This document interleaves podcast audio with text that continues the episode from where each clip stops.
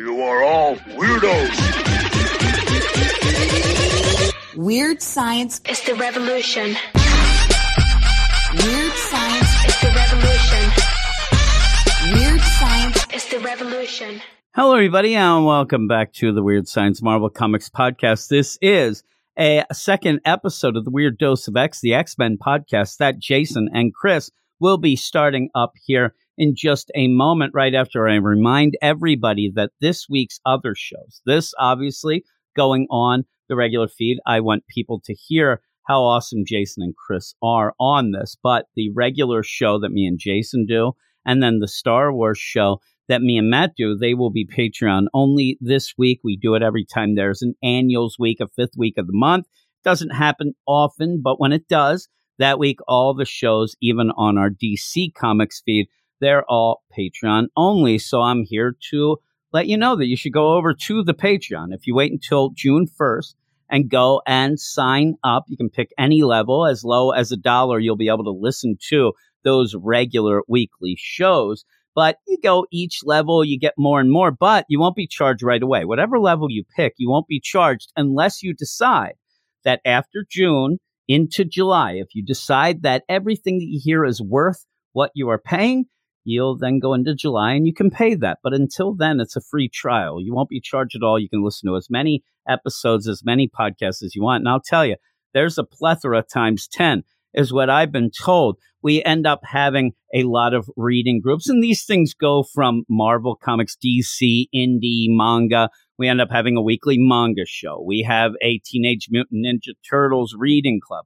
We have a Walking Dead comics reading club. We have a Book of the Month podcast. We just ended up recently finishing up on our Crisis podcast, the JLA versus Avengers or JLA Avengers book that George Perez and Kurt Busiek had done, the one that they re released a bit of in a limited amount to help out George Perez and his family. We have a Injustice Gods Among Us reading club, a Ultimate Marvel Universe reading club, all of these things going in. A Silver Age podcast. I could go on and on and on. But really, what it is is a ton of comic book podcasts, a lot done with me and a guest host. We have a lot of people involved, a lot of the Get Fresh crew. Uh, uh, they get involved. And also, the one thing that we mention each and every week on the show, the weekly Marvel Badass Spotlight. We have that two books picked by the Badasses, the Get Fresh crew. Beep boop. Every week we end up doing that as an additional podcast to that week's books. All that plus, you can just go over to help us out and appreciate what we do on the regular feed. And believe me, there's even more pop culture, a comic book cartoon show, a movie show. There's so many. You have to go over and check it out. And it would be great if you could. It is patreon.com slash weird science. All of our links, including our Patreon link, will be in the campsite bio link in the show notes of this show. So you can click on that go to all of those links, all those things. But yeah, we would really appreciate it if you support us. We're what we do and get more in return. So with all of that, that's enough of that. We're going to go off, you know, and listen to some people who know what they're talking about, not me. Jason and Chris talking a little X Men.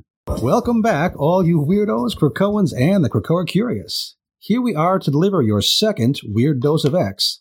My name is Jason. I'm here again with our good friend Chris. Chris, how are you this fine, fine day? Hey, hey, how you doing, everybody? Um, well, I guess right off the bat, um, we're still trying to figure this stuff out. So apologies for not putting out an episode last week. We had uh, some technical challenges, all all my technical challenges. Uh, shortly, I thought I thought it was going to be that invasion of the plant people that uh, kind of kept us away from our microphones. Wasn't that it? You know, you know, uh, whenever horde that happens culture, sometimes. Yeah, whenever horde culture shows up in one of my upcoming scripts, I, I find excuses not to uh, get behind the mic. But uh, this time, actually, my uh, like it was like a day or two after we dropped the first episode, my computer told me, "No, you're done." The computer said, "You're done here. Uh, we're not we're not paying attention to you anymore. I'm not going to react to you. Oh. And if you look at me funny, I'm going to make a lot of noise." Computer must so, be a DC fan. It might be. It might be, or maybe it's a Tini Howard fan. I don't know. Doesn't want me uh, spreading yeah. disinformation. There are there are some of those out there, I guess.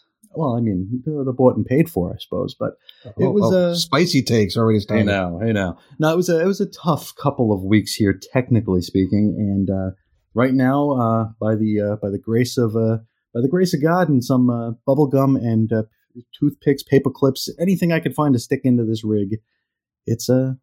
Uh, as far as I know, it's still working. Um, in in an hour and change, when I listen to this back, we'll we'll see if it did or not. But Mm. um, yeah, my new computer's sitting in a uh, warehouse, uh, a short drive from my house, but it is Memorial Day, so uh, ain't nobody gonna deliver it, and I can't go in there and break in and get it. So Yep. So we're going to Here we try to keep this up as a weekly basis. Some might say very weekly, right up into and through that nice uh, crossover that's coming up.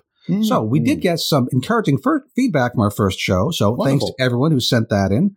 Uh, I also heard from more than one person that they sometimes had trouble telling the two of us apart, which I thought was interesting.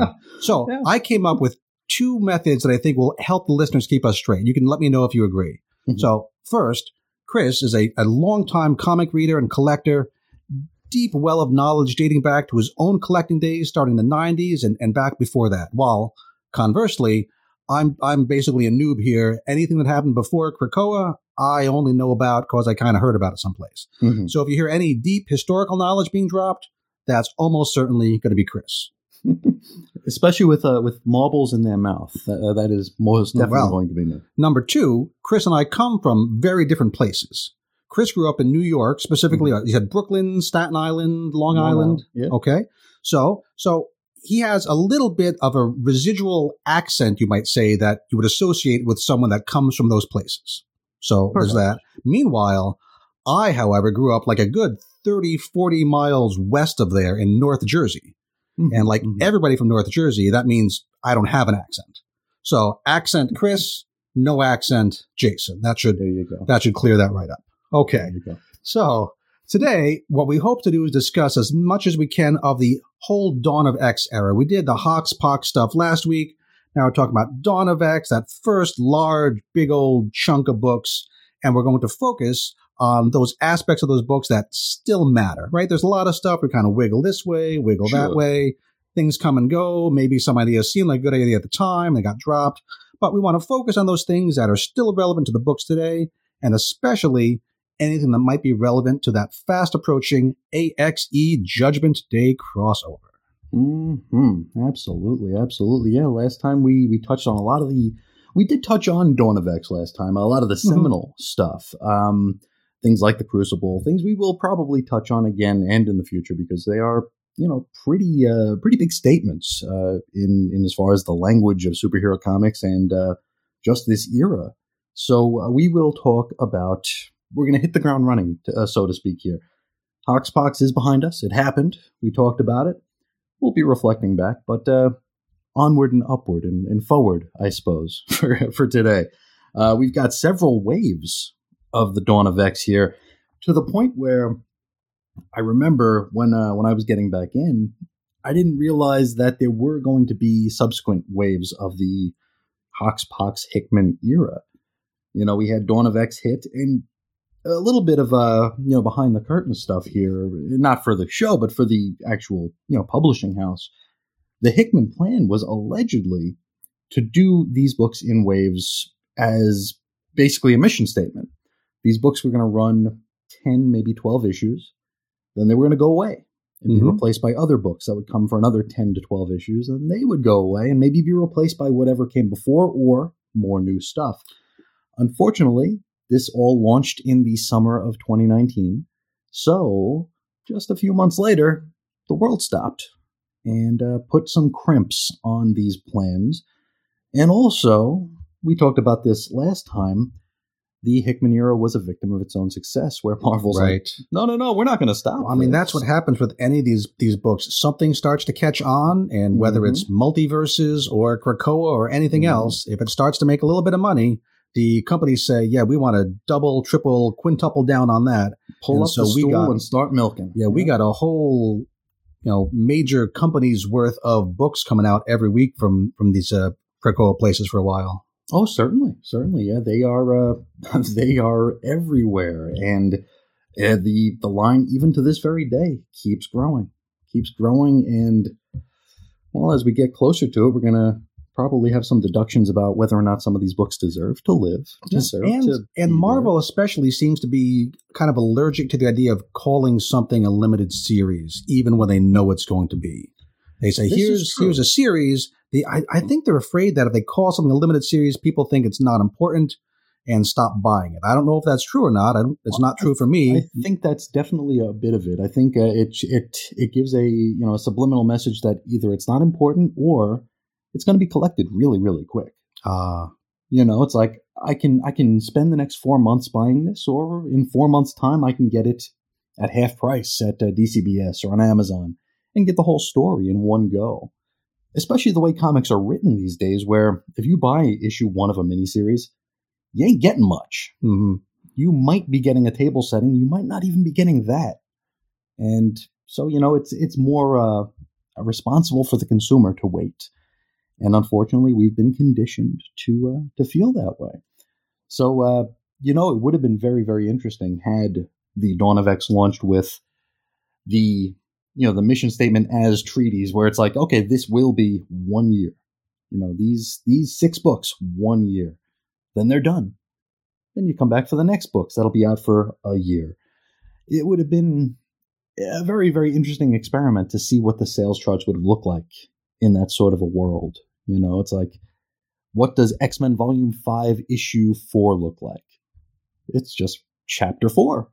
It's not something you need to run out and buy. You can, you can wait for it. It's not going to matter. You know, you'll get the whole story somewhere down the line. Now, we talk about X Men Volume 5, which is probably a really good place to start because Sounds good. it is the uh, what you would figure uh, to be the flagship book. You would, wouldn't you? You would, And You I mean, we've had discussions before about. I always wonder what would someone get if they only read X Men. Would it be is a good coherent? Would it make sense? Mhm. And I kind of read back through it, and I think it's certainly not one continuous story. Like most of the other books, your Marauders, your X Force, whatever, you can kind of read it as here's a story with an it's arc. linear. Yeah, Right. Where X Men Volume 5 is just like peeks into different parts of the Krakoa universe. It's true, and it was actually. I mean, I mentioned this last time out. Uh, that was going to be the only book I was going to follow. It was the book I picked up first. I didn't pick up Hoxpox. I picked up X Men number one, thinking Why wouldn't you? you know, hey, there's my jumping on point. I, I sent out a uh, a tweet. You know, um, folks who have uh, who've watched the show The Office when uh, when Michael Scott broke up with his girlfriend and was going to get back into the dating game. He says, "I'm ready to have my heart broken again." And I sent out a tweet when, with a picture of uh, Volume Five, Number One. I'm ready to have my heart broken again, and uh, I didn't have my heart broken. I just had my mind. I can't even say mind blown because that evokes a different sort of sensation. It was just like a, huh? Mhm. you know, it's a you know to quote a uh, a certain theme song. How did we get here? You know, what where did this come from? And uh, you know, the further you get into the alleged flagship book, you don't get much. No, there's, there, I think there's two major sudden changes that happened between Hoxpox and Dawn of X. Well, and there's a lot of change, but, but two things unexpectedly changed. Mm-hmm. Number one is Hoxpox had a ton of Moira stuff. I mean, it really was Sure. a Moira story. She was the driving force in making this backbone. era different. So I come into, you know, X-Men Volume 1, this whole Dawn of X thing, okay, what is Moira up to? She's hidden away in this no place somewhere in Mhm. Krakoa. She's certainly going to be pulling all the strings. What is she going to do? And we don't see her for a long, long the time. The answer is nothing. I mean, she's doing stuff, I guess. She's hanging out playing her Xbox, but hmm she uh we don't see her. I think the first time we actually might see her is just like a couple panels in X of Swords beginning. I, Does that sound I want right? to say so. I want to say so. Yeah, there, there was there was no there was no more at all. Um, not even mentions of her really. You know, like not even like because there were plenty of Xavier Magneto scenes. They didn't say, "Hey, you know that third person, right. she's somewhere. Oh, she's busy. She's in Paris. She's doing something. She's mixing beakers somewhere." But no, no. I mean, if you did as I did and bought number one, X Men number one, and just went from there, you you might not even know that that there was any sort of uh, Moira straw stirring the Krakoan drink. Mhm. It's it was just very very. She was just out of sight, out of mind. And the second major change, which I guess I probably noticed subliminally at first, but it wasn't Mhm. really lampshade until much later, is that in all of this new X Men volume, there is no X Men team. Yes. We have mutants all over the place. We're lousy with wearing- mutants. Yeah, we, We have people wearing no X's X-Men. on their costumes. We have people. We have uh, we have mutants acting as superheroes, but not technically as a team of X Men. Which not until again after uh, X of Swords. X of Swords, and that's and I remember reading the issue where they, you know, like, "Hey, we have no X Men." It's like the hell we don't. You know, we we we had it. We had Empire tie-ins where- where specifically. they sent them. Yeah, it's like that. that how do you, huh? and, and it made the whole thing feel like the revelation wasn't earned because No. it wasn't written. Because like, you know, a lot of people compare the Hickman It's like someone Morrison. noticed a bunch of months in, hey, I guess we haven't had an actual team of X Men. Let's But make that a plot point. But the, the, it's Yeah, like kinda, like when sorta. you look when you look at the Morrison run, which the Hickman run gets compared to. Sure. The Morrison run, one of the strengths of it is you read it once, you find out everything that you were going to find out, all of the reveals, all the revelations, then you read it again and you get a totally different experience because everything makes sense. Everything builds Ah. to these reveals, and it's like, and you're kicking yourself. You're sitting there like, how did I not notice this? Because it's so obvious and it's so well done. Now, if you were to read the first First Bruce Willis, the whole time he was, you know, that thing. Spoiler alert! Right. No, if uh, if you read the the entire first year of volume X Men Volume Five, with this newfound knowledge that there was no X Men team, doesn't change anything. It doesn't open your eyes to anything. No, it doesn't not really. It, it's like, oh, okay, well, this this wasn't an X Men book anyway. At the end of the day, If they actually said up front, somewhere in, you know, X Men number one, number two, Mhm. we don't have a team of X Men right now. We're not, the X Men are, will be our, like, our ambassadors to the, our superhero team sent out to humans, Yeah. and we don't have Mhm. that right now. Yeah, like they didn't- it would've been better had they call said for it. help, and yeah, if the Avengers call for help and the X Men just don't get involved, and then we question, hey, why didn't They- they, get involved? They they call for the X Men, and and uh, you know, Charles says, "Sorry, uh, no X Men here. You have the wrong number." yes, no habla, sorry, but uh, but instead, you know, when when Empire happens, a, a bunch of people with X's on their costumes do stuff. You know, it's it it, it it's kind of like wanting to you know eat the cake, have it too, where the reveal. Right. They wanted to make a super big deal about the X Men are back when we didn't Yeah. know to miss them. Exactly. It's like, how can we miss you if you're not off the page? And uh, yeah, so very, very odd revelation. Um, Mhm. I guess you know we take it as we as we get it because well, we follow we do what we're told as a as comic book enthusiasts. So yes, that is a change. That is a change from X books of the past. We technically speaking had no assembled X Men team. We didn't know it, but it was true. it was the way it was. So I think a, a big thing that was set up in this new volume of X Men is this uh, Krakoa Arakko Okkara situation. That Mhm. oh, I was surprised when I went back to see just how early it came up because right there in. Yeah, in Hoxpox they mentioned it, Mhm. and in my mind it didn't really come back up again until right before X of Swords. But but no, in issue two Two. of X Men, Mhm. that's Monster when this, Yeah. this tiny little island shows up and it's uh it's almost like a reverse amoeba where an amoeba can like bud off a new one of itself where this little island popped up and then kind of sensuously Yeah. merges back in with uh krakoa Mm-hmm. and that's a whole thing where all the mutants notice hey what's going on hey we hear comes some kind of you know uh, bass guitar riff and it's Siren- suddenly very song. yeah. Somebody's put out some incense. and uh, yeah, so that was uh, that coming back uh, already, and that's where Mhm. the uh, that creepy summoner showed up. So Yes. clearly, the the the ten of swords, X of tens thing that was the plan right from the very beginning.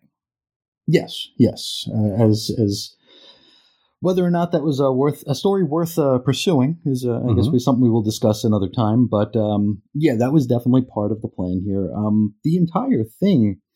This was another one of those shoe drop moments from. Uh, I I said we're not going to talk much about Hoxpox, but here we are. That was one of the shoe drop moments from Hoxpox that we neglected to mention last time. Was this whole mutant, you know, millennia old mutant island, which what, what, what was it? Okkara was the uh, Okkara. was- Okkara It's- was the it's combined all, island. It's the same letters rearranged because Yeah. that's a thing Hickman thinks is clever. That's a Hickman thing. And right, so Okkara, starting with an O, was the Mhm. entire island. was the all inclusive? Yeah. Yes, and that was like the, your Garden of Eden, basically. Mhm. And that's where Apocalypse was, and his children, and his Wife, wife, yeah. Genesis, Mhm. and all these other. I think they call it like the first generation or the first world of mutants. I believe So, so.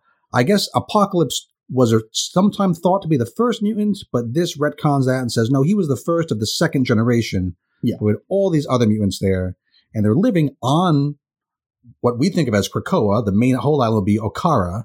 Mhm. And what happened was they're invaded by these Amenthi Amenth. demons. Yeah. These other demons who are connected with other world, and that whole geography never still doesn't make sense to me so much. But these other demons come up from some sort of a portal, and there's a big old fight.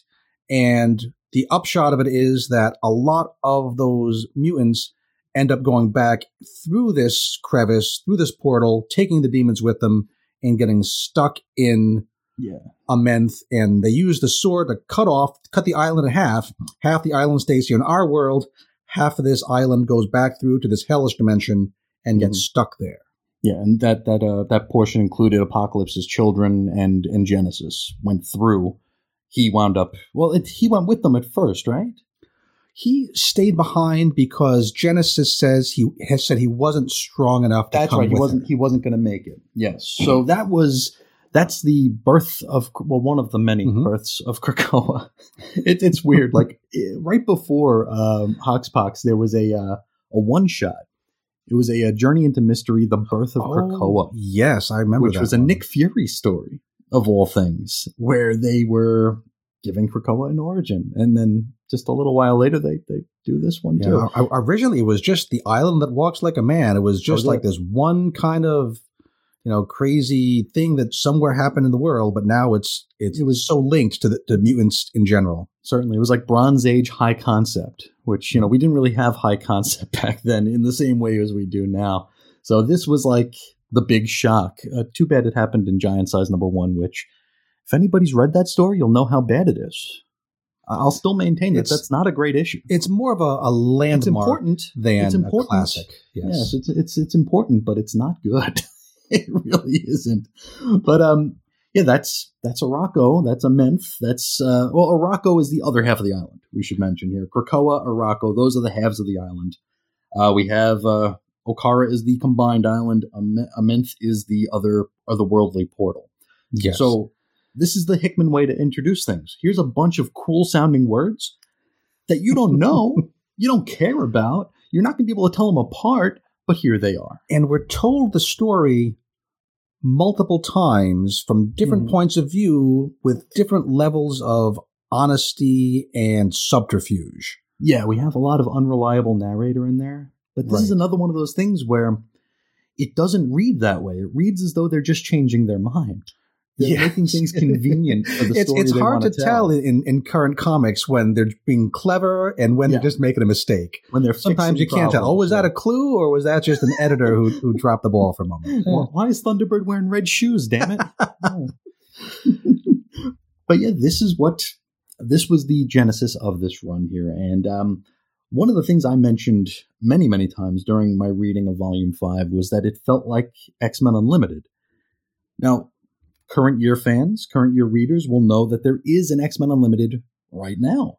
It's on the Marvel Unlimited app. Every week they put out a really bad chapter of some X Men story. Yeah, it's they're trying to get into that continuous vertical scrolling thing that's so popular for phones, especially in Asia. Exactly. Exactly. And uh, what X Men Unlimited was to, you know, a seasoned fan, someone who's been around for a while, people of my vintage and older probably, X Men Unlimited was these odd little vignettes. You know, uh, originally it started as a way to fill the fifth week.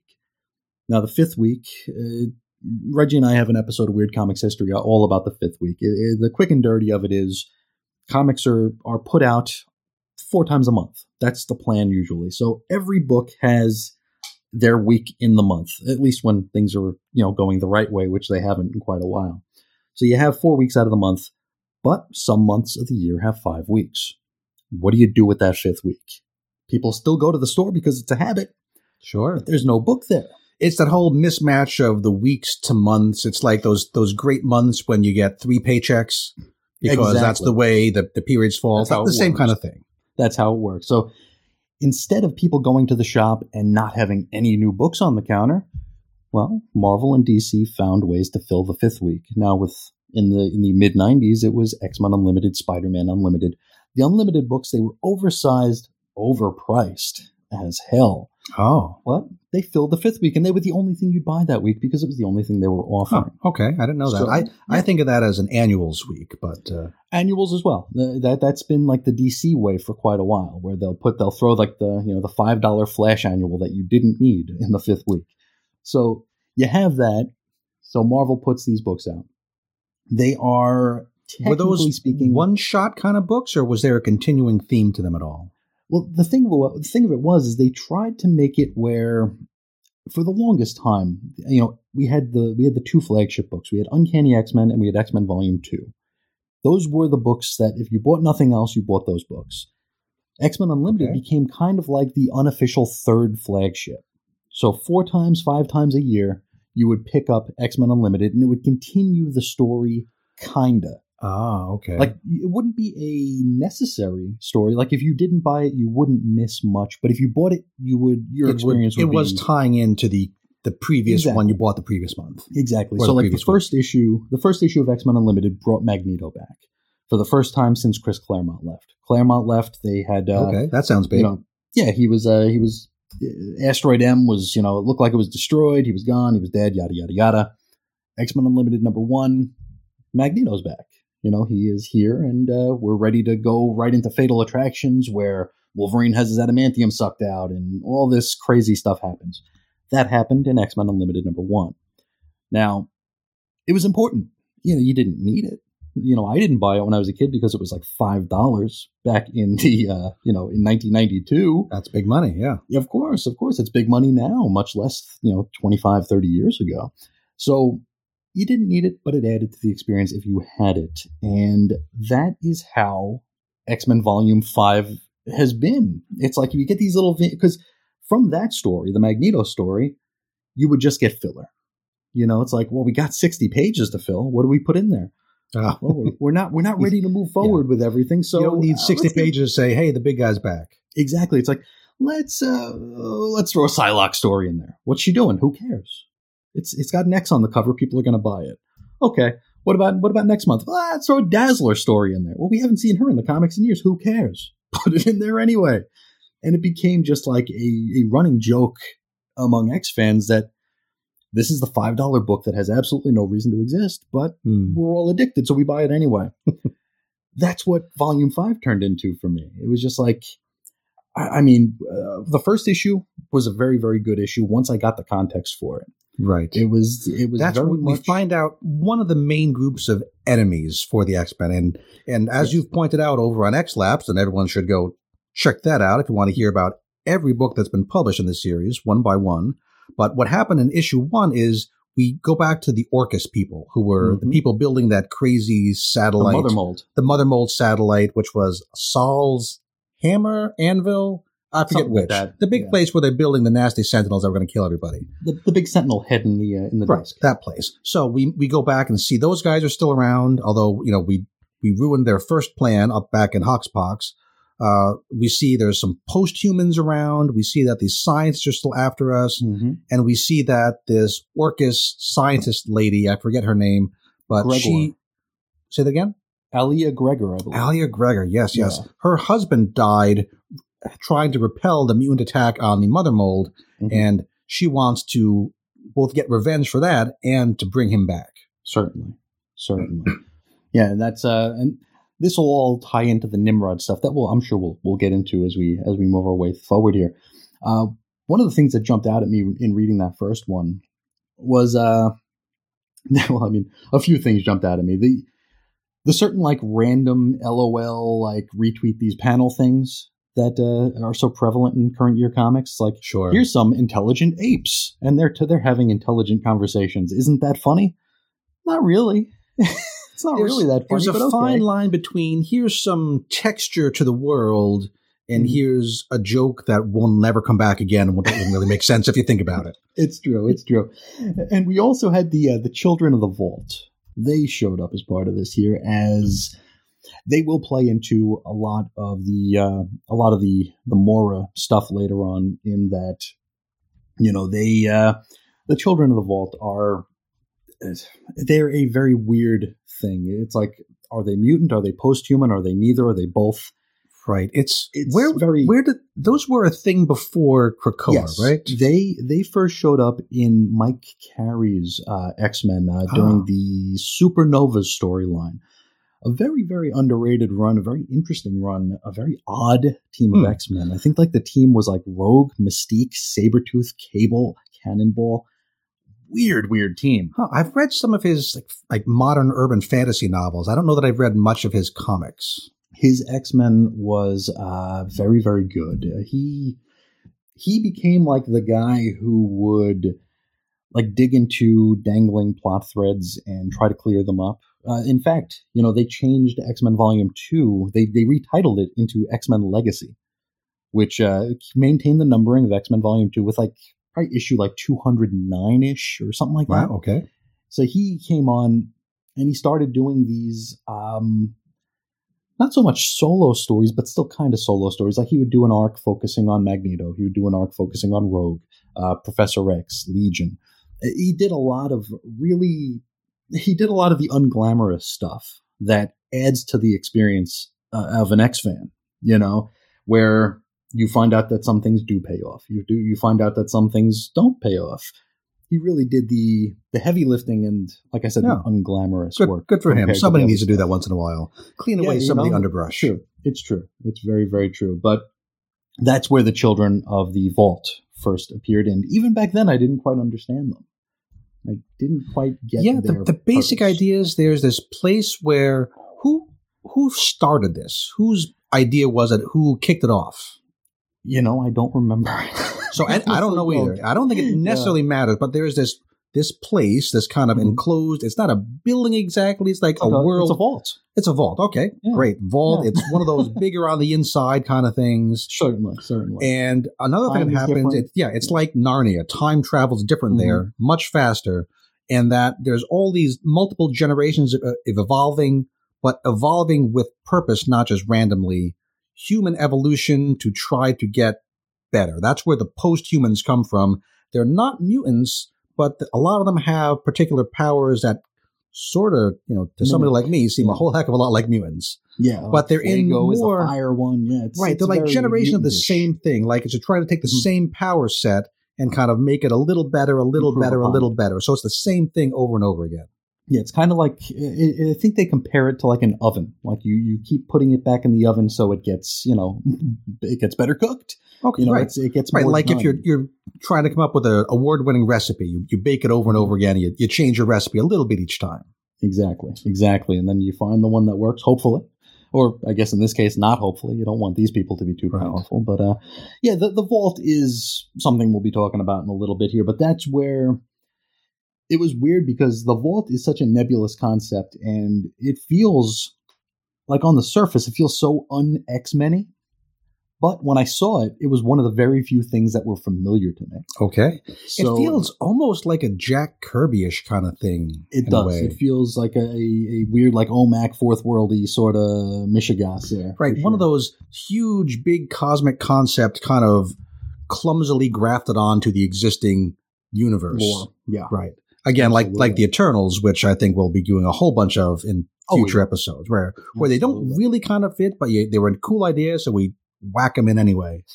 And I guess for X Men, uh, a common theme for this whole era is that all of the really good X Men villains from the past, your Magneto, your Annihilation, your everybody, is now, at least in theory, on the same side. Yeah. So uh, you can see the writers kind of looking around saying, we got to have a villain somewhere. We got to have some. Where do we get them? Right, where do we get them from? So okay, children of the vault. They're not mutants. They don't. They're not on our side. They're at the Mhm. enemy. Kind of groups of uh, scientists, groups of kind of random Russians. Ru- Russians. Oh, we- yeah. that that's one group. It's it's safe to hate these days, which you know, I can understand why. I'm not saying not to hate them, but I'm saying it's it feels almost too easy to. That's who we can pick on. Well, yeah, I mean, comics are not usually known as being, you know, the bastions of uh, of creativity and subtlety. Right. so that's I think that's another reason that the children of the vault are here, just to have we, we need some opposition. And and as luck would have it, they do fall neatly into that post-human column. So they do serve multiple masters. Yeah, it it fits in with the themes of Powers of X. certainly, certainly. Okay, so they will they will show up again. We'll get Mhm. to that though. Um, So that's issue one. Issue two was the appearance Talk, of yeah. the mini piece of uh, I'm gonna of Arakko that's merges Arakko. back in with Krakoa mhm. and the seeds of the X of Tens. Issue three is your favorite group of enemies, Oh. uh, Hordeculture. Who are these? And I admit there's there's a, a divergence of the fan base, and there's some people hate Hordeculture. Some of us Mhm. kind of guilty pleasure like it. I kind of think Mhm. they're funny. There are these four old ladies, very golden girls. Yes. Very look at us, old ladies swearing is always funny. It just is. and uh, they're like rogue biologists, rogue horticulturalists Mhm. who are this other they kind of show up they kind of hack their way through the gates. Okay. humans aren't supposed to be able to go through the gates but they know all about the plants and krakoa's plants so they can do that. And they're kind of going through and like stealing parts of some of these magic flowers. Absolutely. and they just kind of show up there. There's no real resolution. They kind of show up say some funny stuff and disappear again. And they pop up again once They in a while. few times, they show up in Empire because those are plans. They Yeah. show up like uh, consulting for Orchis when Orchis wants some help with the gates. That Yeah, sort of I think they showed up recently too. I just haven't read the issue that they showed up in, but it, it, it always reminded me of like like uh, I think I compared it to this on the show where it's like uh, on America's Funniest Home Videos. Remember that show? Oh, sure. Bob Saget. Yeah, it's like they would have like the rapping grandmother would like win. And then like the week later, like everybody sent in like a rapping grandmother. It's like this isn't this wasn't funny the first time. What are we doing here? Stop. Stop sending in the rapping granny. It ain't funny. so th- that's what Hordeculture was to me. It's like, okay, uh, they said something funny and it's like you ever make the mistake of laughing at a kid's joke? oh, yeah. Like a kid makes a joke and you laugh at it, so then the rest of the day they're making the same damn joke, and you're you're you're expected to laugh at it just as much. But it's like, okay, kid, we got it, we got it. We, we Mhm. gave you the laugh the first time. So Change Hordeculture is still theoretically around. Are they Yeah. going to become important again? Probably not. They kind of be they're kind of on the side anytime they want to bring in comic relief Yeah. or some kind of plant help. Right? We need somebody to work on plants against the mutants. Call in Hordeculture. That much I will hand them because they actually have established them as having an expertise in it, and they make sense to show up when they show up. It's just Yeah. that they annoy. they the don't hell out of me. feel like they have a real big plan end game for them, but they're just kind of hanging around on the fringes. They're just mischief makers. Yeah, they're just doing their thing. Which So is that, fine. that's fine. So that's fine. issue three. Issue Mhm. four is we get our get first global. look Yeah. at how the mutants are interacting on the diplomatic scene. They go to Mhm. Davos, which is, you know, a, a place where people, actual politicians, ambassadors go to chat about things.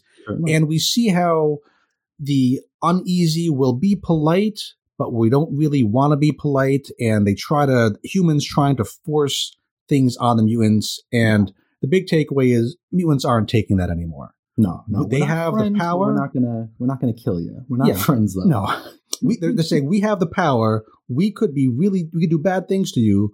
We're not going to, so don't make us. I think is the Don't force our hand. Right. Yeah. and Don't- it's don't it's a the fun it's a, a fun little story in that it's it kind of sets up this status quo about how this island is existing in the wider world.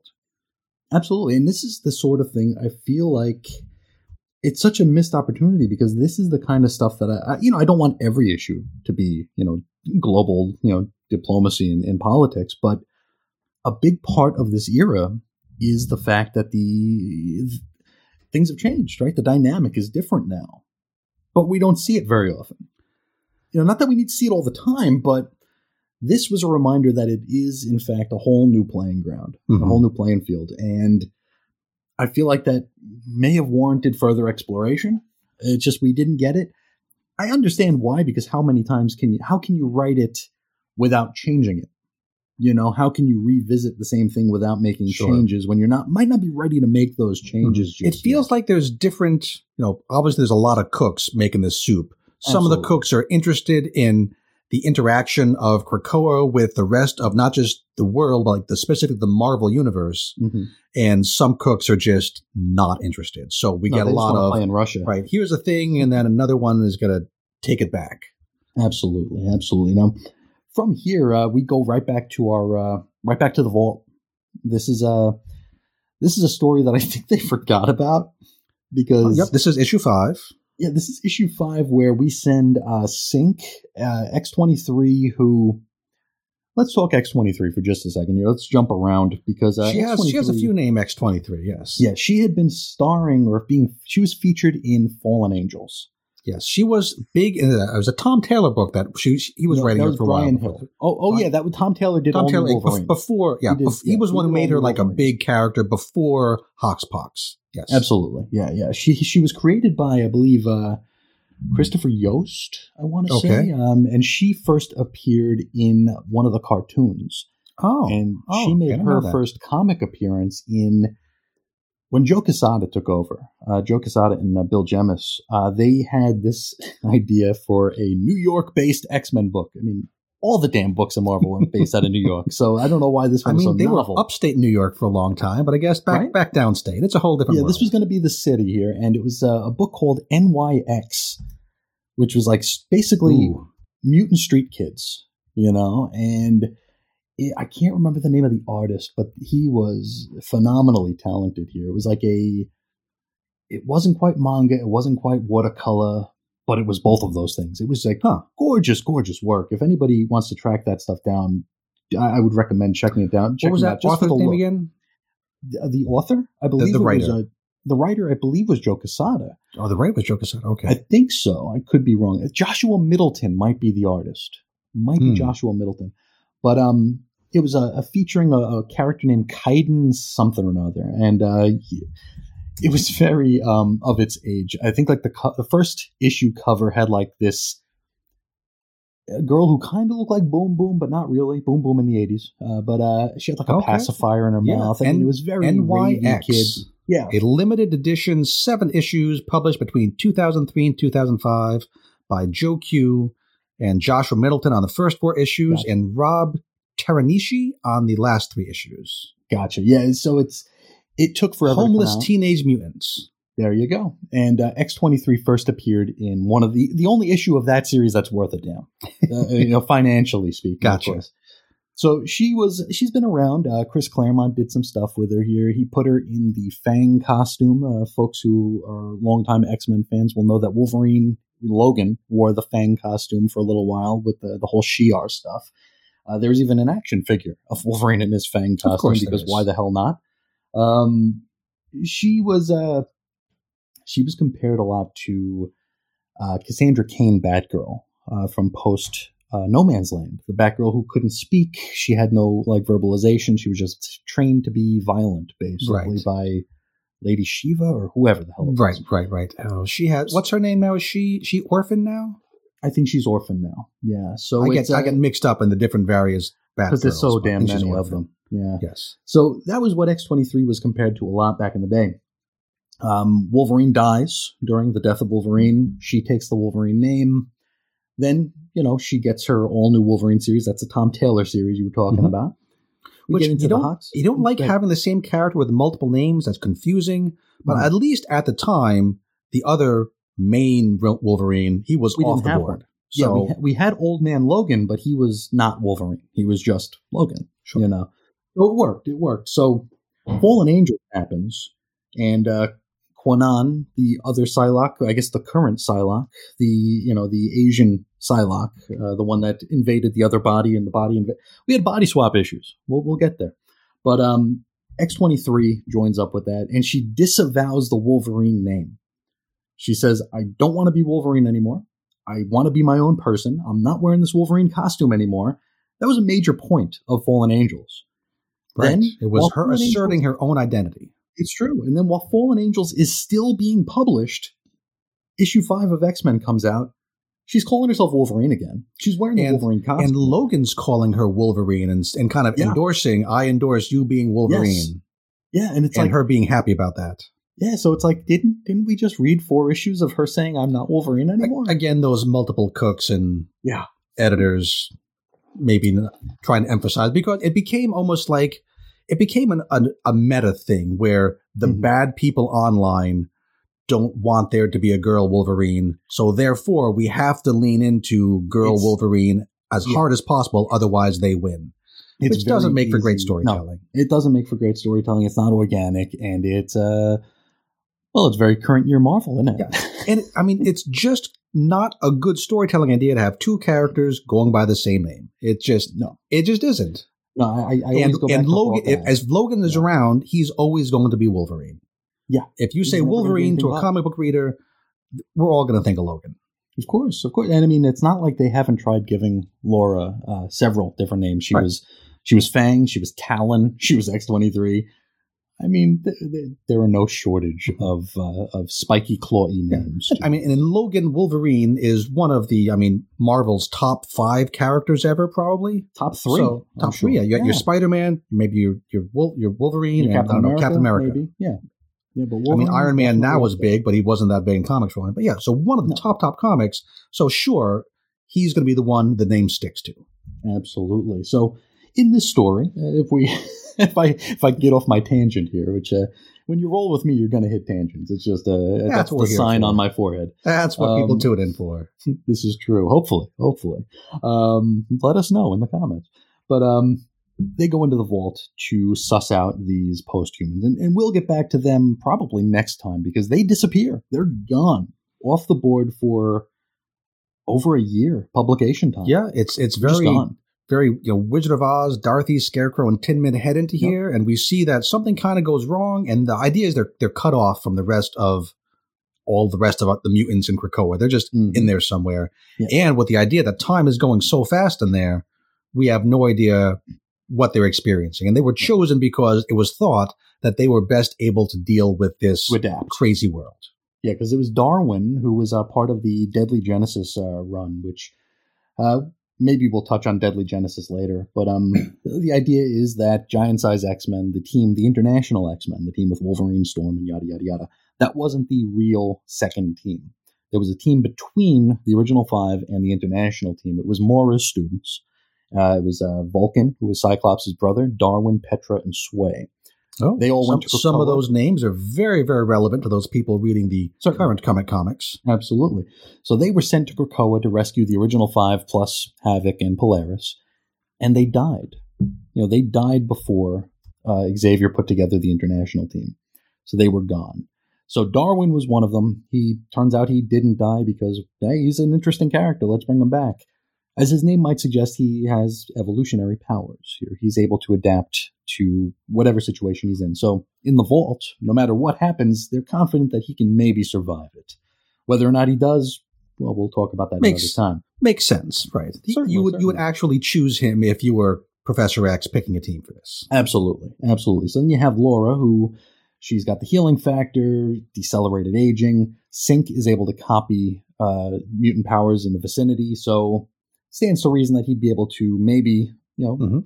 lerp some of that stuff into. And I think this is also the issue where we find out that he's more advanced now. It used to only be mutant powers he could copy. Now it's like any, Any powers. powers. whether it's Mhm. post-humans or mutants or I don't know demons, anything. I don't know what the limits are, but he's Yeah. less limited than he used to be, Certainly, which I mean, turns out to be very handy in the vault. absolutely. Yeah, like if you if you you know if he's around a piano and there's a grand pianist nearby, maybe he can he can you know tickle the ivories a bit. It's it's an interesting, it's a convenient power, but it works for this situation. So they go in there, and the whole thing is they need to get answers, right? They're in there to get answers and get out. Doesn't matter how many of them get out, as long as one of them does. So then Xavier could be there, ready to you know download those memories and have them on file. You know, so they go in. It's a fact finding mission what do they call it? A smash and grab, I think they call it. They go in, they Right. get the information, they get out. Xavier can get that information, upload it into uh, the Cerebro, yada yada, and they have it. And then you know we'll talk more about that uh, on the other end. But an interesting story. It was one of the few issues of this volume that I was looking forward to seeing pay off. Unfortunately, we'd have to wait like a year and a half for them to even Mhm. mention it again. So So that's that. issue five. Issue six is one of A the good one. of the very best issues of Mhm. all things This here. Because here's we find Yeah. out about Mystique. So last we saw Mystique was in uh, House of X, where they again did that that very important raid on the mutant Damage mold control, yep. factory, mother mutant mother mold factory there in space, and we had these mutants go in and they're supposed to release the four ka-chunk, ka-chunk, ka-chunk, ka-chunk levers to make the head fall into the sun. And we see that she took a little detour, and it was not at all explained why. It was not explored at all. No. Yeah. And in this issue, we find out what happened there. So, so Chris, remind me what what actually happened on that space station. She went in to plant a gateway. She went in to plant a Krakoan gateway. It was it was you know just a way to get them to be able to go back and forth. And uh, in so doing, she was discovered and she was you know ultimately killed, just like everybody else on the rig. That Right? day. She actually failed in her mission to remove that one lock. There were four locks, Yes. and she was sent out into space before she could do that. She was So that meant that was the whole thing where I guess Logan had to sacrifice himself and uh, Nightcrawler had to sacrifice himself. And this was, you know, back before we knew about resurrection. So this was a huge moment. So even to give someone any other mission on something so, so serious as, hey, we got to kill this mother mold, that was a real big deal. So mm-hmm. why, why was it that important that we plant this, this gateway seed? Because remember, Krakoan plants, one of them is a gateway. You have two plants linked together, and as long as they're both linked together, you can go in a gate in one and portal pop out of the other. It's like mm-hmm. like the two sides of the screen in Pac-Man. yeah, yeah, absolutely. It's a it's a it's a nice little portal system. They At least have. if you're a mutant. Sure, sure. Not or, or, or have the special approval. So yeah, she was going to do that, um, and she she you know she was able to do that. She was able to plant that seed, which would you know give them access to Orchis at any point that they might want to. And she did this Mhm. because well, Xavier and Magneto dangled that carrot. Right. You know, and it's, it's very on it. convenient that on this satellite there's this huge greenhouse Garden. area with tons of crazy plants. And who's going to notice one more crazy Krakoan Exactly. gateway plant? Makes yeah, Like you're picking potato, like mutant potatoes, and uh, oh, what's it's that like in Ah, your never mind. backyard. Oh, I don't remember planting crocuses. A crocus comes up. Hey, that's nice. Why not? it's- it must have just blown in on the wind. so, uh, so she plants this thing, uh, all in the name of getting a favor done for her. Here, she's going to do what she has to do to get uh, to get Destiny to come back. Now, Destiny's been dead for a very long time at this point. She was killed by um, uh, Xavier's son, Legion, way back in boy uh, X Men two hundred By Legion. I don't think I knew that. yeah, yeah, they they, they were tied together um, pretty uh, pretty strongly there for a bit because even as we were marching toward the Age of Apocalypse, I don't know if you're familiar with the Age of Apocalypse, the original. In general, the idea so- that there was this extra different like timeline created and then uncreated. Yes, so the gimmick was that Legion, he, you know, he's got multiple personalities. He is not, you know, the he's not the most stable fella. Mm-hmm. Now, he wanted to do right by his father, Professor X. And his idea was I'm going to go back in time and I'm going to kill Magneto. Therefore, Magneto won't be a problem anymore. Xavier's dream can move on, you know, undeterred. Perfect world, utopia, the dream comes true. Makes sense. What Legion didn't expect to happen was um, when he tries to kill Magneto, his uh, his father jumps in front and is killed himself. Oh, okay. So- I didn't know that. Yeah, so rather than it being a world without Magneto, it was a world without Xavier. At which time, Apocalypse rises to power, takes over the world, breaks things up into like prison camps. Mutants are being hunted down, even though, you know, they are, you know, being represented by the main mutant, you know. It was a very interesting, interesting story. And in the lead up to that, uh, David, Legion, starts having visions of destiny and he starts having very interesting chats with dead Destiny. So uh, she was killed a long time ago, is what I'm trying to say, and she is one of the very few characters who has never been brought back. So when was that? Like early '90s, mid '90s? When would that she was killed. I want to say she was killed in the late 80s. Wow. And uh, Age of Apocalypse was 95. So, um, so I don't think she'd been seen in the interim there, except for these weirdo, uh, you know, So, Legion. Well over. She was off the board for well over thirty years. Then. Yeah, yeah. Wow. She was, uh, she was, she was gone. She was gone, and very seldom even mentioned. You know, in a way where you would think she was coming back. You know, I think she might have come back during Necrosha. Now, Necrosha was the X Men and Marvel's take on Blackest Night, the DC massive crossover from 29, 2009, 2010 Mm-hmm. where you know the Black Lanterns came back, the Zombie Lanterns, yada yada yada. Necrosha was similar to that. Uh, Selene like raised the dead basically, and I believe Destiny was a part of that.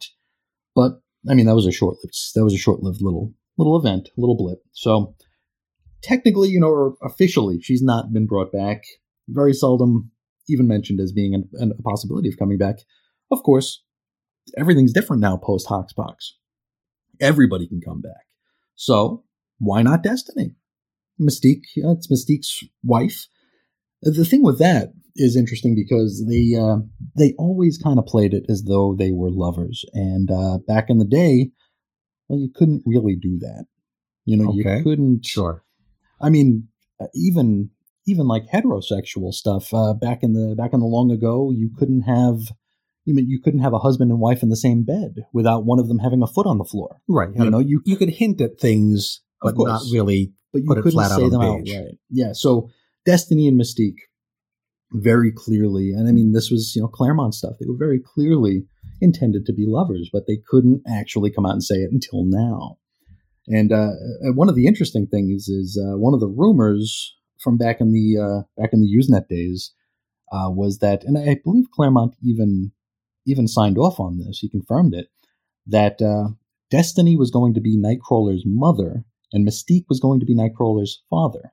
Huh. Okay. Because Mystique being the- your your The shapeshifter, I Yeah. guess she could shapeshift all the way, absolutely, not just So the she- disguise. So that was uh, that was one of the uh, one of the more interesting things that uh, you know you see those stories the the aborted plot lines is uh, what the uh, the threads were called and you always wanted to see those things played out because they just seem so interesting. And uh, I mean whether or not it would have been eh, we- we'll never know. But but now the desire to bring uh, Destiny back is a, a huge, huge driving Mhm. force in for Mystique and for the whole world of Krakoa, because uh, Charles and Magneto are dangling, bringing Destiny back over Mystique's head. Here, do this for us, plant this seed, do this other mission, all these things, and if you do that, we'll bring Destiny back. And of course, they're never, ever, ever going to bring Destiny back because Moira's one big rule is no, precogs on Krakoa because- especially not that precog because she has plans, and if people can see the future and see the plans, Moira says, "No good. That'll screw my plan up." So mm-hmm. we're just going to keep all those people. That's the only class of mutants we're not going to let in. We're going to let we're gonna let uh, all the villains in. Magneto's on, Ma- get Toad, uh, Apocalypse, all the worst. They can be here, but Mhm. anybody who can see five minutes into the future, they're out. No-go. They have to stay No-go. dead.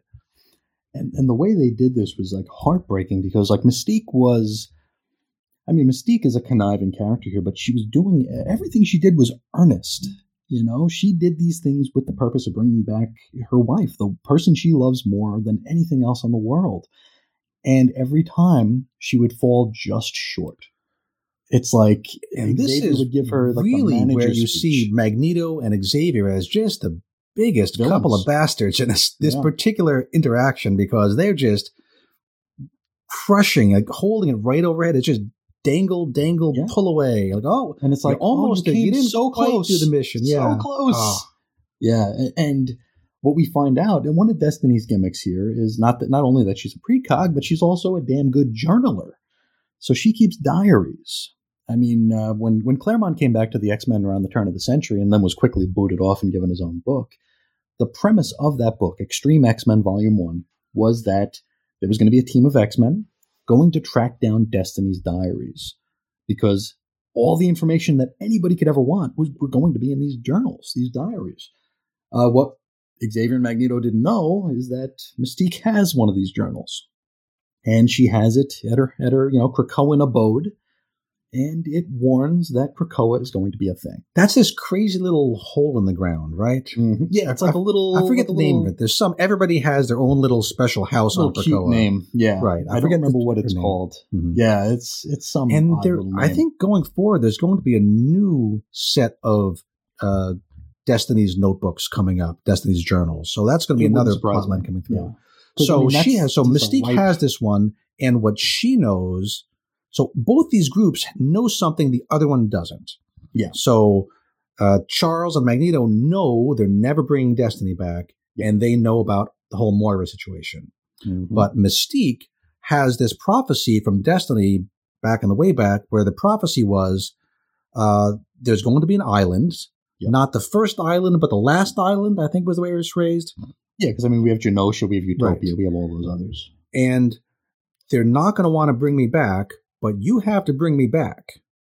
Make sure you, you bring me don't- back. and if you don't, the other option is that's plan. Now, plan A is bring me back.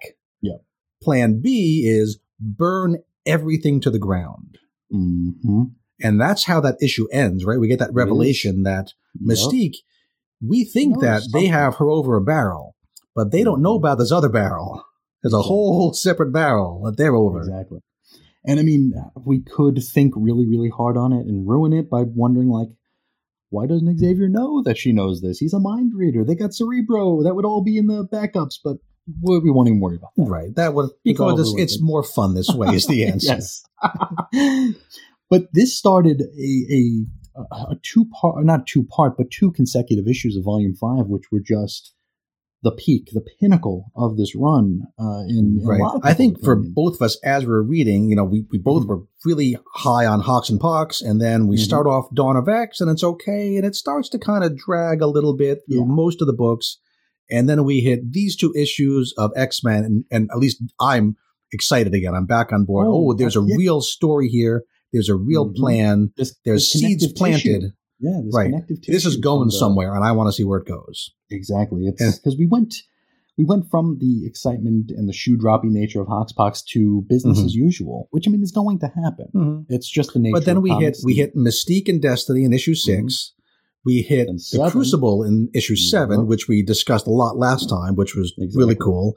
Mhm. And then we hit our first actual two part issue of X Men. Everything else has been one shots. Hmm. Issues eight and nine. It's a crossover from New Mutants. It's Yeah. got Broo. It's got the Brood, and it doesn't seem to matter. Uh, there's this king egg, and apparently the brood go crazy whenever there's a king egg. They all race for the king egg, and it doesn't hatch into a king. Whoever eats the egg becomes the king of the brood, and it turns out to be Broo, this kind of yeah. cute, funny little little alien guy with a mon- monocle or glasses. Works for the X Men. He eats the king egg, and now he's in charge of the brood. And I think again that comes back up in Empire or something, was- but that's that's happening off in space and it doesn't seem to matter.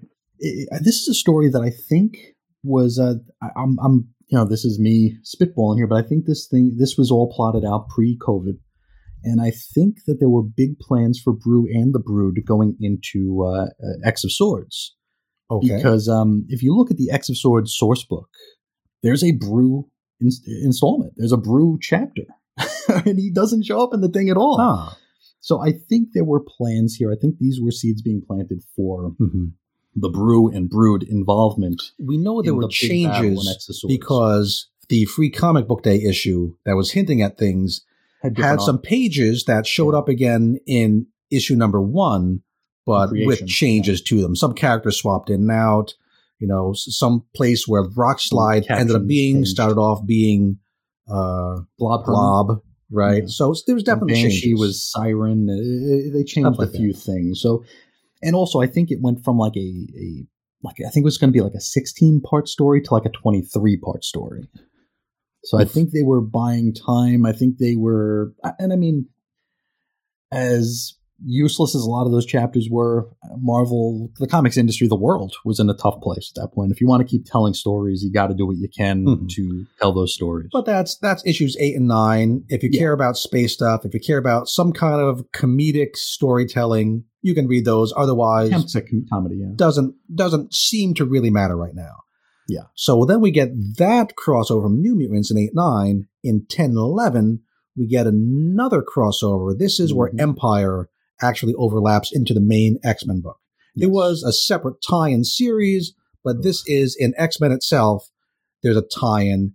And this seemed completely meaningless and throwaway at the time. Mhm. But it turns out that, that hey, very, very recently, this issue starts to matter again because we see Vulcan living on the moon because he's a Summers brother, and that's where Summers is, is, is can hang out, is there in the blue area Summer of the moon. And uh, he's talking to his friends, Petra and Sway, right? Yeah. hmm Who I, I guess what you tell me is they barely existed before they died way back Yeah. when. Yeah. so they were not long-time characters, beloved No. characters. They just were kind of on one mission. they were there to die. They were created That's it. To, to, to have a, a cheap thrill of seeing somebody get killed off, it seems. That was it. Yeah, they But were now they're hanging out fuel that. And they're making, I don't know if it's margaritas or daiquiris, but they're they're pounding these drinks. they're trying to get Vulcan to not be such a sourpuss and have some drinks with them. And then he heads out onto the surface of the moon because there's something weird going on. And that's where he encounters the Empire aliens, Plant people. Yeah. And we find out that when Vulcan had died in War of Kings, something about believe so. Kings, hmm we find out that something was done to him. We get this flashback where there is these, I guess, very Hickmany aliens find out that there's something deeply bad, malevolent inside him, coated with a little thin layer of benevolence. hmm And that's when they let him go. And that's why it turns out, retcon, he didn't actually die there. And these Empire aliens find out the same thing before he that he blows them all up. hmm Absolutely. And what it turns out is that Petra and Sway, because at this time the only characters who come, could come back are ones who were uploaded to Cerebro yeah, post uh, Shi'ar involvement. post Shi'ar involvement. Okay, so because Petra and Sway died before that, it didn't really make sense that they could be brought back, right? Yeah. They they should not have been brought back. And there were a few instances where there were some lapses in communication. Uh, among- Again, one of those issues where is it a clue or is it a Yeah, mistake? or a mistake. And in this case, it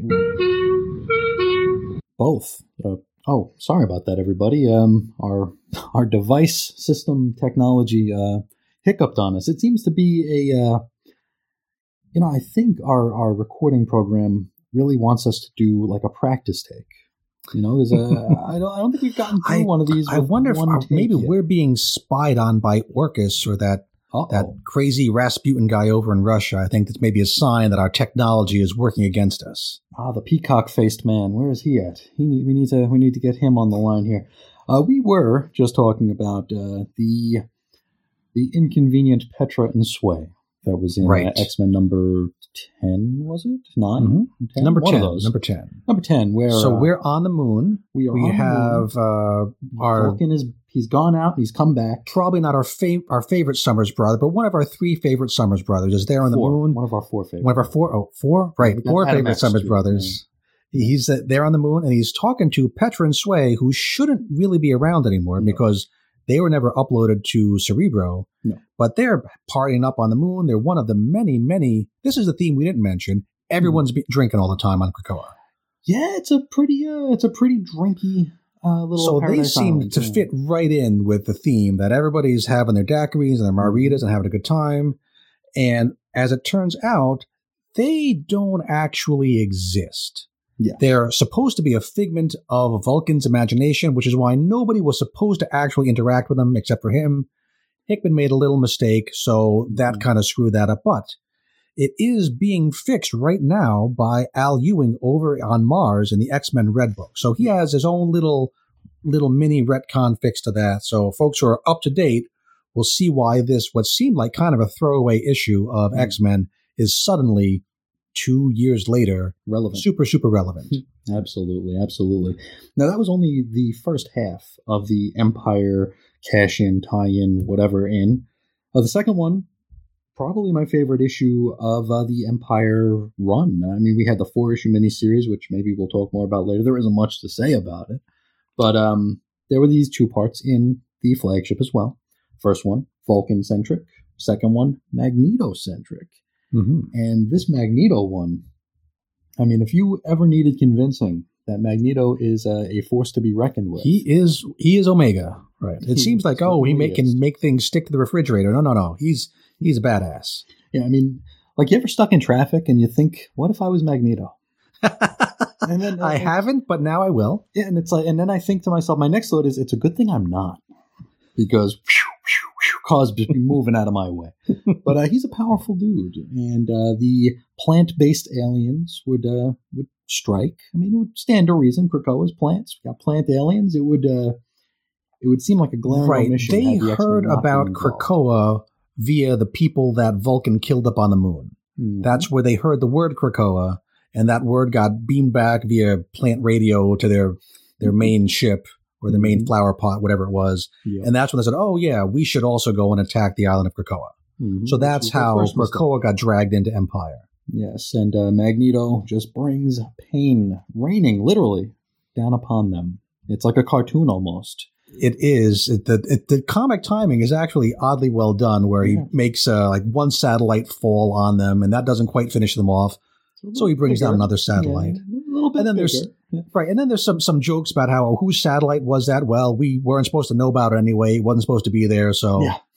no Oh, well. no right, So Magneto offsetting just- penalties. Yeah, Magneto just killed it, and um, as as we mentioned in our first recording here, uh, this was uh, this was kind of contrasted with Exodus talking about how powerful Magneto is.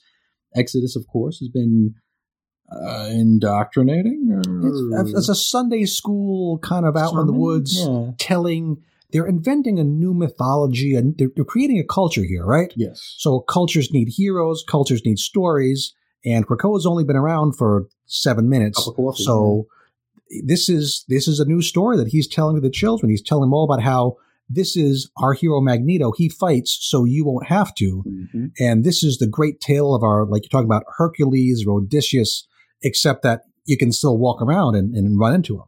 Sure. And this the that contrast of it's happening now, but it's also mythic at the same time is a as a interesting little feeling they create, and it's, it's very well done.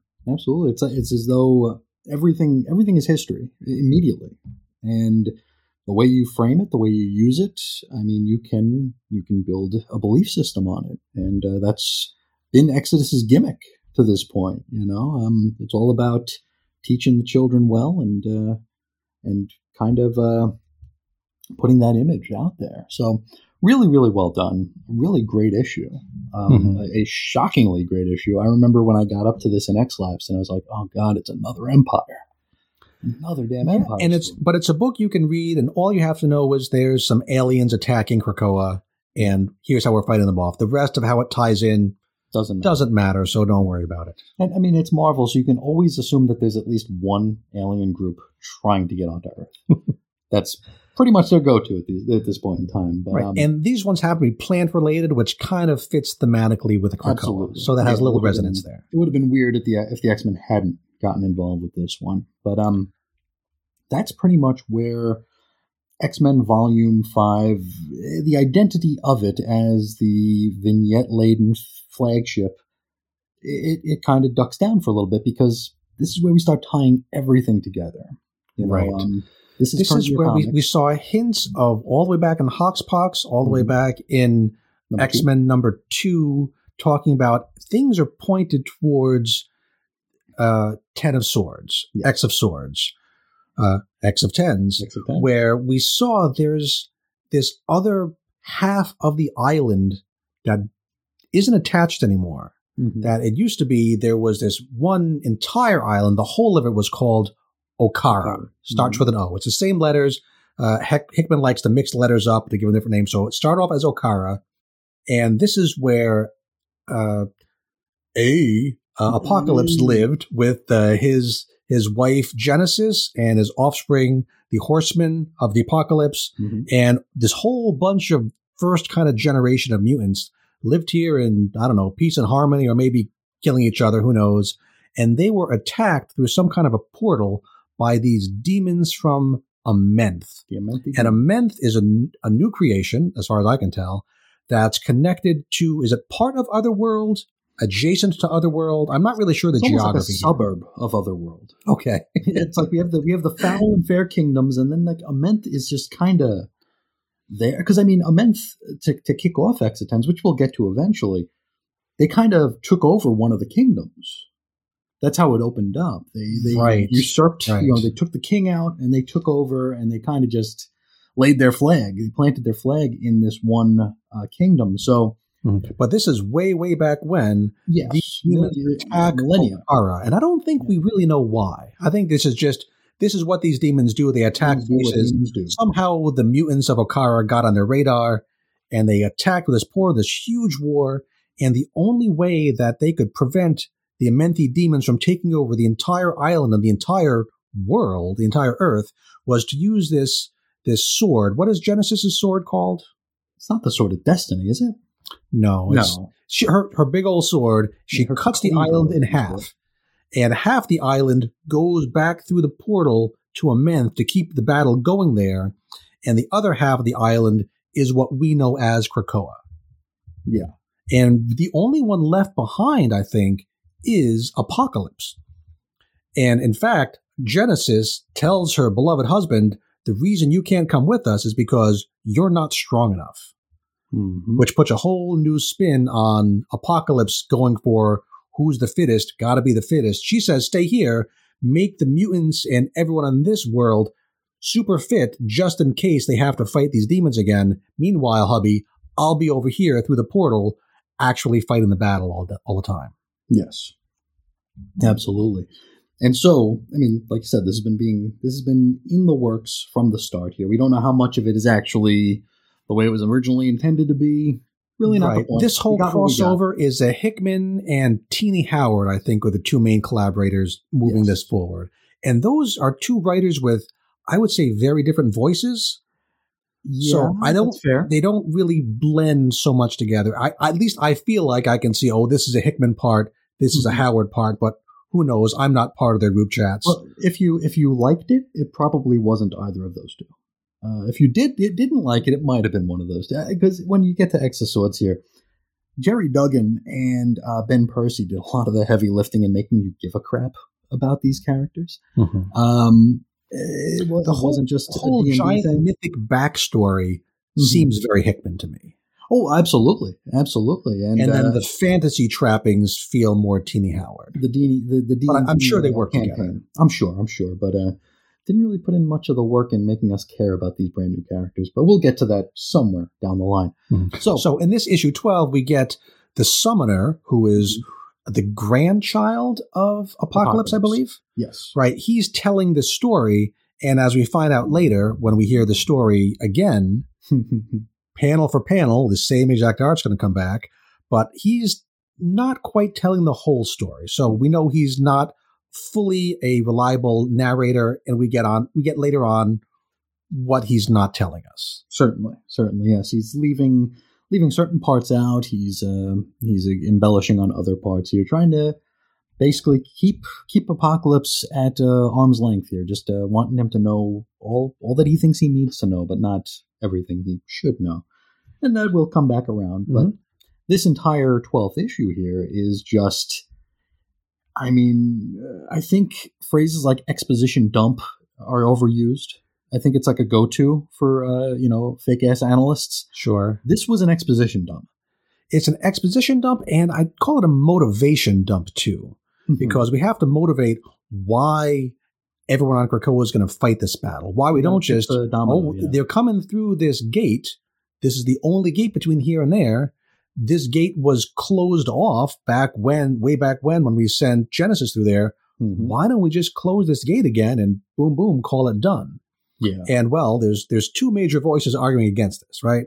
There's Mm-hmm. Apocalypse, who wants he wants his family back, yep, and there's Krakoa who Wants wants, the other half. the other half back. Yeah. And we sometimes forget in this that Krakoa is not just the place where this all happens. Krakoa is a main character, quite possibly the main character of this whole era. We call it the Mhm. Krakoa era, and Yeah. that's that's who's running things. If Krakoa says you got to do this or I'm out of our deal, the mutants have to go along yeah. because Krakoa is fully capable of just shaking them off like fleas, it seems, and saying, you know, the deal's done. hmm Yes. Uh, so there's a something called the External Gate, which is something that Apocalypse had been working on over in the Excalibur book, where, I mean, the Externals are a pretty pretty deep cut. Uh, they come from the Rob Liefeld uh, era of X Force way back in 91, 92, long, long time ago. Uh, there was, you know, a story about whether or not Cannonball was one, and then I remember like the online discourse back in the BBS, you know, Usenet days was like, well, why don't you just cut Cannonball's head off? You know, what happens if Cannonball's head gets cut off? Is he still an external? Is he still coming back? And I mean, it never got to that. Thankfully or unthankfully, I don't know. But uh, you got characters like Gideon, Selene, the externals. They are basically immortal mutants. It was an era. I think, where they kept trying to top themselves, right? No, these are the most powerful. No, my creations are even more powerful. My creations are twice as powerful as that. And this seems like one of those, no, mine are the best. It's true, and it's it's so uh, it's so hard to do stuff like that. It's so hard to establish or differentiate. Like um, when Claremont came back, he introduced us to the Neo. Now the Neo were introduced to us and explained to us as what mutants are to humans. The Neo are to are to mutants. What the hell does that mean? It doesn't mean anything at the end Right. of the day. It's just like okay, what are their powers? What makes their powers dwarf mutant powers? Like, well, this one can move a mountain. It's like, well, Mhm. Magneto can do that. And in a, a shared universe where you have all these different people trying to say, no, these are the most powerful, the world starts to get crowded, Yeah, right? You, you start too. to run about space. Like if all these super powerful people are around, how do how do they bump into each other? And Mhm. they usually don't. So I guess those are the extras. top heavy, a very top heavy uh, situation there. It's like uh, over at DC, you'd get like the the one big new character, and it would it would kick off by you know beating the hell out of the other big character. Like uh like Mongul would get beat up by Darkseid, and then Darkseid get beat up by Doomsday, Mhm. and then Doomsday get beat up by Imperiex. You know, it's like eh, there's a pecking order, and it's it's it sucks. it's it's annoying. But here we have the externals. They were harvested to create this gateway to get to Amenth to to reunite the island. Right. Apocalypse needed their bones to make this. We, we it set up that very old bones have powerful magic to them. So the Yeah. oldest bones around are the externals. So Apocalypse somehow kills them off and uses uses them to make this gate. Yes, exactly. So that's that pretty much brings us to um, X of Swords creation. I mean, that's uh, at least from the X Men Volume Five standpoint here, which. I mean, I guess that's probably as far as we're going to get today. I Yeah, we're us to go. We're going to call that a, a nice place to to call an end to this extended uh, dis- discursive chat, which I hope everyone enjoyed listening to. So uh, that was X Men Volume Five, issues one through twelve, which is the lead up to the Ten of Swords crossover. So next time, I think the plan is we're going to kind of jump back in time and talk about the other series that Yeah. kicked off this wave of the book. So your Marauders, your X Force, New Mutants, New Mutants, your Excalibur, I guess all those Brothers. things. So, if there are those, partic- this is where we invite your feedback. So, are there Mhm. particular issues in those stories you want to you want to hear more about? Things that you think uh, our expertise, by which I mean Chris's expertise, would be useful to hear about. You know, let us know. So, send us email through the Gmail address there in the description. Hit us up on Twitter or those of us in the Slack chat. Let us know. We'll give you what you want to hear. So our plan is to talk about those issues and eventually to kind of again pick the relevant bits up and carry us forward to the beginning of this AXE Judgment Day crossover. And we'll also throw some uh, episodes in talking about how the Avengers tie in and how Mhm. those good old Eternals tie in. Speaking of Absolutely. super powerful people who maybe don't quite fit in the universe so well. True, and we will we will discuss that. We will dissect that, and uh, I mean, for the longest time, I I I always framed the Eternals as being not part of the Marvel universe. They just seemed a little bit too. They different. do. But I, again, uh, the this Kieron Gillen run is actually quite good. So if you haven't read that yet, it's it's Mhm. filtering into Marvel Unlimited. Should be mostly there. Yeah. give it a look. See it. It's it's worth your time. It is, And and we will let you know exactly the important parts of it in some future episode. But until then, I think we're going to wrap up our second weird dose of X. And uh, make sure that, oh, if you want to hear more about this, I happen to know somebody who recorded an episode on each and every one of these issues in the Dawn of X, and that is my co-host Chris here. that. So how, Chris, how would these people, if they want to hear more about all these issues, including all those other series, how would they go about finding those? Oh, certainly, certainly. You could check out a few different places. Uh, Chris's on Infinite Earths is the website where I put a lot of stuff. But uh, for the uh, quickest and easiest way, uh, just go to chrisandreggie.podbean.com. That's the Chris and Reggie Cosmic Treadmill uh, podcast channel, network, whatever the hell it is. And you'll be able to find all of the X Lapsed. Um, I mean, an X Lapsed isn't even, you know, the, the start and end of it. There's other X Men related stuff, the essential X Lapse going back in time to the Silver Age from the very, very start, covering every single X Men appearance, not just in X Men. So if they show up in Fantastic Four, we talk an issue of Fantastic Four. If they show up in Avengers, we talk about that. If a random mutant shows up in a Nick Fury Agent of Shield story, talk about that. It's a pretty wild time. It's fun. It's an education for me because so much of the Silver Age has been, you know, basically just X Men and Spider Man for me. So uh, going back and revisiting these or visiting some of them for the very first time has been very, very fun, very enlightening. But uh, there are a variety of different ways. If uh, if you want to check out X Lapsed issue by issue, there's X Lapsed.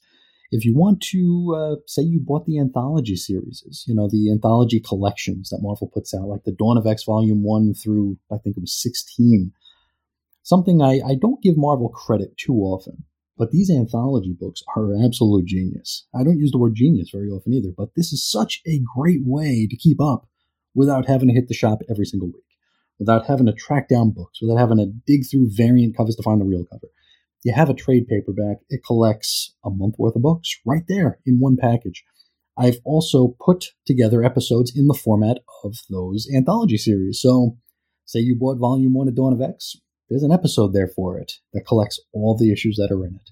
There's also something called the X Lapsed Triple Dip, which is more just following single series through and collecting them. So it'll be like the first six issues of X Men Volume 5, first six issues of Marauders, the entirety of Fallen Angels, stuff like that. Yep, and that's actually what I've been listening to the past week or so to uh, Mhm. remind myself where this came through. So I have now listened to all the triple dips currently posted, Oh, and I've started to listen to uh, the X of Swords cover just to remind myself how it felt to be reading these things in real time because that's what Chris does. He he Mhm. reads an issue, he doesn't read ahead, and then he talks about and reacts to it in real time as he gets to it, which is a lot of fun to think back on.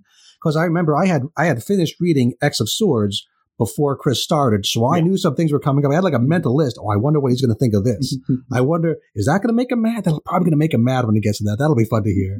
So it's it's a fun show to listen to, and that's where I got my start as just a podcast letter hack. I wasn't you know always behind this microphone here. I would write letters into you know, to the Weird Science podcast, to Chris's podcast, to all sorts of other podcasts, and you know that's where my first uh, Krakoan opinions have been published. So you can you can catch me, see if I'm changing my story now that I know more things. See if you catch me out. And I tell you what, um, doing doing it in the format I was doing it and getting such awesome feedback, yours included. Uh, Andrew in Belfast would write in. A bunch of people would write in regularly, and a lot of them had me at a disadvantage because they had read ahead and they were reacting to my reactions and adding so much to the conversation here. And that's something I'd love to have here on this program.